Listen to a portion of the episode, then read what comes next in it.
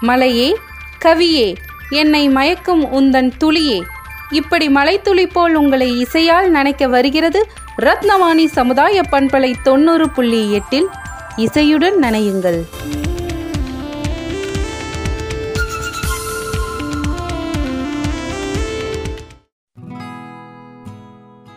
அன்பிற்கினிய நேர்கள் அனைவருக்கும் வணக்கம். நான் உங்கள் சிநேகிதன் மகேந்திரன். விவசாயிகள் சேற்றில் கால் வைத்தால் தான் நாம் சோற்றில் கை வைக்க முடியும் என்பது உண்மையான கூற்று. உரிமைகளுக்காக போராடிய காலம் மாறி உணவிற்காக போராட வேண்டிய காலம் தோன்றிவிடுமோ என்ற அச்சம் அனைத்து நாடுகளிலும் எழுந்துள்ளது. விவசாயத்தின் தொய்வு நகரமயமாக்கல் காலநிலை மாற்றம் போன்ற பலவற்றை இதற்கான முக்கிய காரணிகளாக சொல்லலாம். ஆனால் அதற்கான தீர்வு என்பது தேடியும் கிடைக்காத ஒன்றாக இருக்கிறது. இந்தியா ஒரு விவசாய நாடாகவும் விவசாயம்தான் இந்தியாவின் முதுகெலும்பாகவும் இருக்கிறது. இந்தியா என்பது அடிப்படையில் கிராமங்களுக்கான தேசமாகத்தான் கருதப்படுகிறது.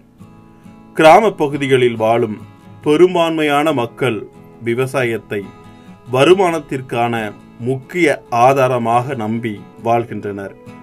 இந்தியாவின் மொத்த உள்நாட்டு உற்பத்தியில் விவசாயத்துறையின் பங்களிப்பு தோராயமாக பதினான்கு முதல் பதினைந்து சதவீதம் என்று கணிக்கப்படுகிறது.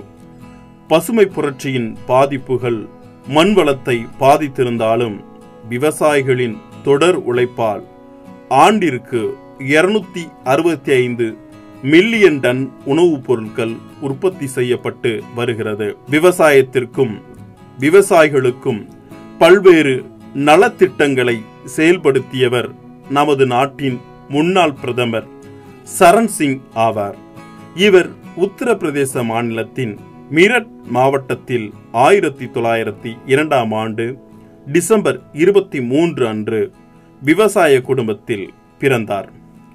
ஆயிரத்தி தொள்ளாயிரத்தி எழுபத்தி ஒன்பதாம் ஆண்டு ஜூலை மாதம் இந்தியாவின் ஐந்தாவது பிரதமராக பதவியேற்றார். பதவிக்கு வந்த ஏழு மாதங்களில் ஜமீன்தாரி ஒழிப்பு முறை சட்டத்தை கொண்டு வந்தார். நிலத்தை வாங்கிக் கொண்டு வட்டிக்கு பணம் கொடுப்பவர்கள் மீது கடும் கண்டனங்களையும் விமர்சனங்களையும் முன்வைத்தார். இவருடைய ஆட்சியில் விவசாயிகளின் விளைபொருள் விற்பனைக்காக வேளாண் விளைபொருள் சந்தை மசோதாவை அறிமுகப்படுத்தினார்.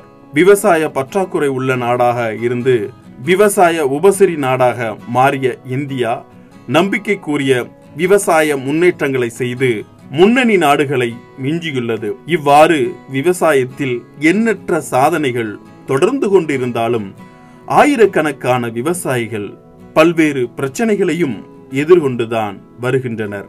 நாட்டில் வாழும் மக்களின் உணவு தேவைகளை பூர்த்தி செய்யும் விவசாயிகள் சந்திக்கும் பிரச்சனைகள் குறித்து பலரும் அறிவதில்லை. ஒரு நாட்டின் வளர்ச்சிக்கு விவசாயத்தின் வளர்ச்சி என்பது இன்றியமையாத ஒன்றாக கருதப்படுகிறது.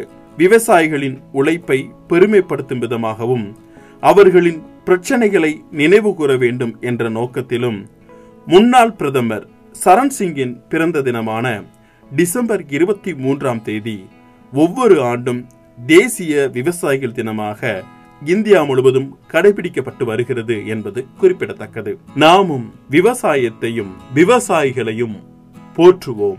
அன்புடன் உங்கள் சிநேகிதன் மகேந்திரன் நடப்பவை நல்லவையாகட்டும்.